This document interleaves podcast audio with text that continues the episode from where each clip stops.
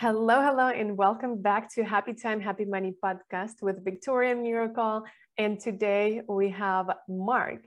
Mark is just your average guy who was always good at saving money. But a few years ago, he learned how inflation works and that saving wasn't enough. He realized that investing isn't an option to build wealth, but it's necessity to preserve your hard-earned money. He started IG to help educate the masses on this important lessons that no one teaches you in school. He believes that financial literacy is more important now than ever been before. Hi and welcome, Mark. Hey, thanks for having me on. Absolutely. I would love to hear more about your story. How did you, you know, came to realization of that and how you started on what you're doing in the right now? Yeah, so I mean, to make a long story short, I was lucky enough to have, uh, you know, a great family base that was very financially literate from a young age. They kind of taught me just like how to save and how to respect money and just like think about your purchases. Like, you know, do you want it or do you need it kind of thing. But the thing that they really taught me was just because you didn't need it didn't mean that you couldn't buy it. You know, we weren't being that way. It was more just like having that mental decision in your head before you just go spending money. And the way that that affects your life is just pretty powerful, especially when you start young, because you start thinking about money differently. You start thinking about savings differently. And you know instead of thinking how much is something? It's like how long did i have to work to buy that something? So it's kind of like financial literacy really in my point just kind of starts with a, a mental shift right? Like just shifting your mental to think about money differently that's the first step in really taking some big steps towards uh, better personal finance life. Go ahead. So what do you think why do you think you know in your bio when i was reading there's you said it's it's more important than ever now. So why is investing important now more than ever? Well, there's a couple of reasons to be honest. I mean, the first is going to be just because social media has normalized investing as well as like brokerage apps like Robinhood and you know they dropped commissions on trades so it's just never been easier to start investing but that's coupled with it's never been more important to be smart investor because what we're seeing is all these you know they're real successes but they're very you know over oversold i guess. You know you see screenshots on reddit pages and social media of people buying gamestop and amc and dogecoin and making thousands overnight. And while that is possible that's not necessarily investing. When you're investing or investing i should say into high risk assets it's more gambling than it is investing. And if you want to do that, that's fine. But you need to understand that's what you're doing. You can't think of these new assets with no backing as you know placing your money in a safe place for the future if you want to you can but i think it's all about risk tolerance and risk moderation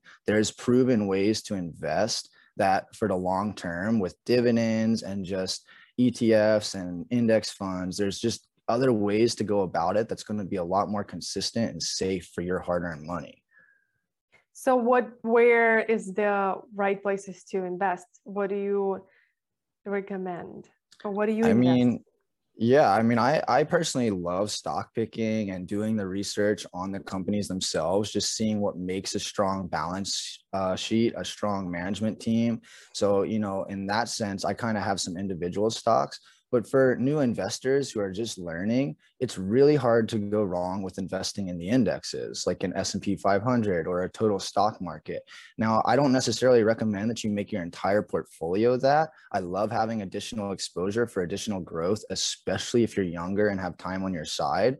But when you invest in the index, you're basically getting a basket of all the most successful stocks in the economy. And what's happening with that basket is every time they switch it up, they're going to replace the weakest companies with the, the newer up and coming strong companies. So instead of having to put in all that research and figure out, okay, like what's the big deal? Like, what do I have to pick this year? You're automatically being having your money transferred into those names for you. And the ability to become a passive investor in that sense and not have to spend all that time doing the research, looking at charts, doing all that stuff, it's a powerful combination. It sure. is. It is a pretty powerful. And I feel like, you know, even though if you, like you said, don't create just a whole portfolio out of ETFs, but you can also, if you don't know even where to start or how to pick a single companies, just look at the 500 S&Ps and research some of them and pick one or two or three, whatever you like, and invest just in, straight into the company, not to S&P 500 stock.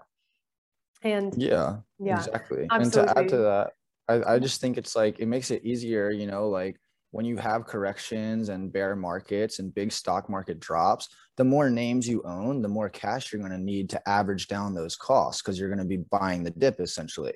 Whereas if you're an index fund, you're buying one thing that is averaging down all of your company's holdings. Like you're getting broad exposure to the economy.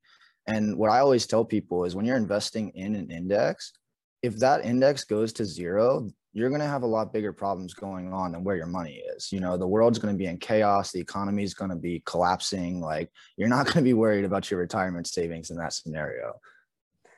Yeah, absolutely. So what would you recommend? Like, what is your favorite company? Let's let me ask this question.